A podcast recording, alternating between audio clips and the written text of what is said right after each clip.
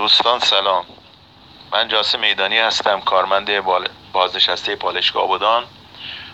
با 41 سال سابقه. دوستان روایت امروز من درباره آقای جادر حدیده معروف به جویدر هست. جزئیاتی از زندگی ایشان را خدمتون عرض می کنم آقای جادر حدیده مردی لارج جنتلمن و لوتی مسلک. و مردم دوست بود. عاشق بازی گلف بود و بیشتر در مسابقات از سواری شرط بندی می کرد. و حتی در بازی گلف در مسابقات استانی مقام کسب کرده بود. من در تاکسیون ایران به شغل اپراتوری مشغول اشتغال داشتم. طی سالهای 1353 لغایت سال 58 کاملا ایشون رو می‌شناسم.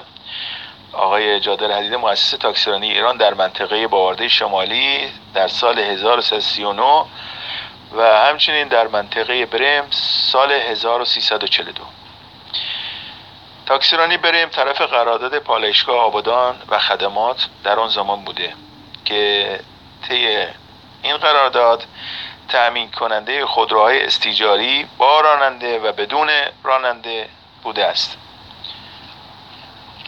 دوستان همونطوری که استعزار دارید تاکسیرانی ایران در منطقه بریم در محوطه باشگاه گلستان واقع شده بود.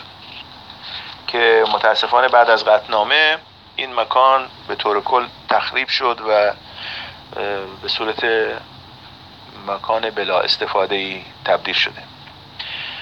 آقای جادر حدیده مؤسس تاکسرانی با تأسیس تاکسرانی باعث اشتغال به کار بیش از 60 نفر در شغل رانندگی مکانیک و تعمیرات خودرو و امور اداری شده شده بودند آقای جادر حدیده بسیار شخص با محبتی بود و بیشتر به جوانان این شهر کمک و حتی باعث اشتغال به کار تعداد کثیری از جوانان در پالشگاه و پتروشیمی و شرکت های مختلف شده بود.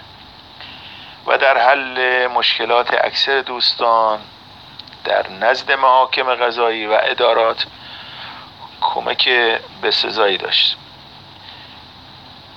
من هیچ وقت زحمات و کمک های ایشون را به مردم از یاد نمی‌برم و یاد این مرد بزرگ همیشه جاودان است.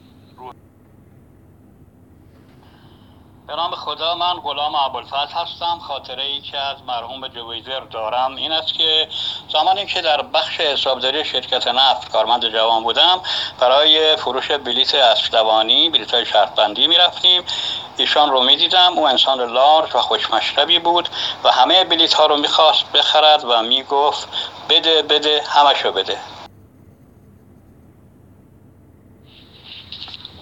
خب خاطره دوست عزیزم آقای ابوالفضل رو شنیدیم. و اما پایان زندگی آقای جادر حدیده رو براتون توضیح بدم. در زمستان سال 63 آقای جادر حدیده به اتفاق یکی از دوستان برای انجام یک امر خیر از کازرون به سمت اهواز حرکت می‌کنن و پس از انجام اون کار ضمن مراجعت از مسیر رام هرمز به سمت کازرون.